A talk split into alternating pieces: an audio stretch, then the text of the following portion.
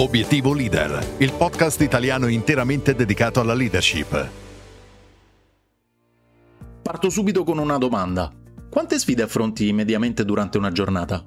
Prima che tu eh, risponda ti chiarisco subito cosa intendo per sfide. Le sfide sono quei momenti che generalmente ti danno ansia e che ti richiedono competenze che al momento non hai.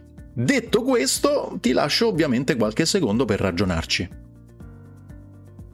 Allora, non so se tu abbia pensato a situazioni magari legate alla tua vita privata oppure alla tua vita professionale. Quello che conta è che tu possa avere bene in mente le tue immagini di sfida. Ti chiedo questo perché nella pillola di oggi andremo a vedere insieme cosa c'è dietro una sfida e perché molto spesso, piuttosto che affrontarla, tendiamo a giustificare la nostra inazione.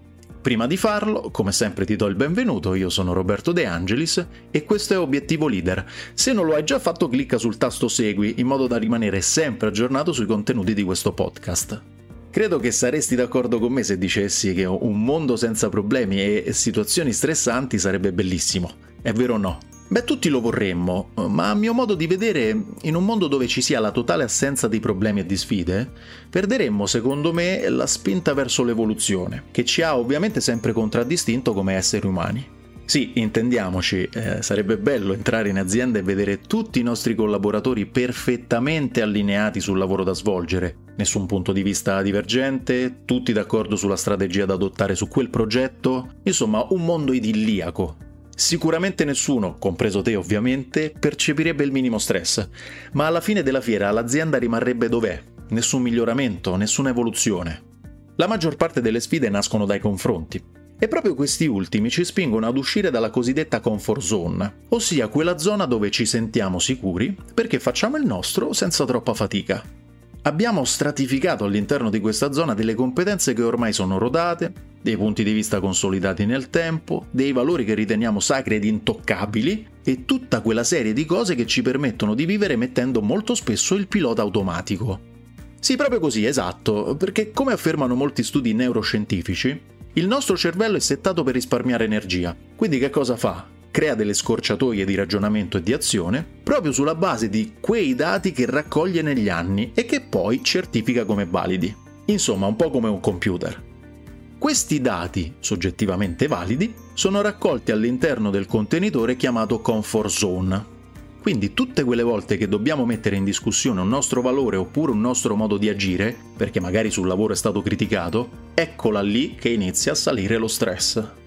Uscire dalla comfort zone per arrivare a costruire un nuovo atteggiamento, un nuovo valore e così via non è facile. Uscire da questa zona significa prima di tutto mettere un piede nella cosiddetta zona di paura. Stai mettendo in discussione, ricordi, la validità dei tuoi dati e quindi è normale che tu ti possa sentire disorientato o stressato. Se superi questa zona arriverai nella zona ambita da tutti ma raggiunta da pochi, ossia la zona di apprendimento. Dopo un po' di tempo all'interno della zona di paura stai metabolizzando il cambiamento. Avrai appreso nuove consapevolezze e starai digerendo alla grande il cambiamento. Dopo questa fase sarà quindi quasi fisiologico passare nella zona finale, ossia la zona di crescita, dove il cambiamento è stato raggiunto. Come hai visto è un percorso articolato, non è sempre lineare. E allora voglio darti due consigli che possono aiutare te e i tuoi collaboratori a superare brillantemente l'uscita dalla comfort zone. Il primo è tieni sempre bene a mente il risultato che vuoi ottenere. Scrivilo. Devi costruire una nuova competenza oppure un nuovo atteggiamento. Beh, allora descrivi bene qual è il risultato che vuoi raggiungere. Se hai bene in mente il porto nel quale attraccare, allora la traversata ovviamente sarà più facile. Il secondo è dai tempo al tuo cervello di percepire familiarità con il cambiamento. Perciò quando inizi oppure inizia per un tuo collaboratore la fase di uscita dalla zona di comfort, fallo gradualmente, con piccoli cambiamenti quotidiani. In questo modo non creerai l'effetto rigetto dovuto ad una situazione che viene percepita come pericolosa. Bene, spero che questi piccoli consigli ti possano essere utili. Questa pillola finisce qui e come sempre ti ricordo l'indirizzo podcast-obiettivoleader.it se vuoi scrivermi oppure vuoi condividere le tue esperienze con me. Grazie dell'ascolto e buona leadership a te.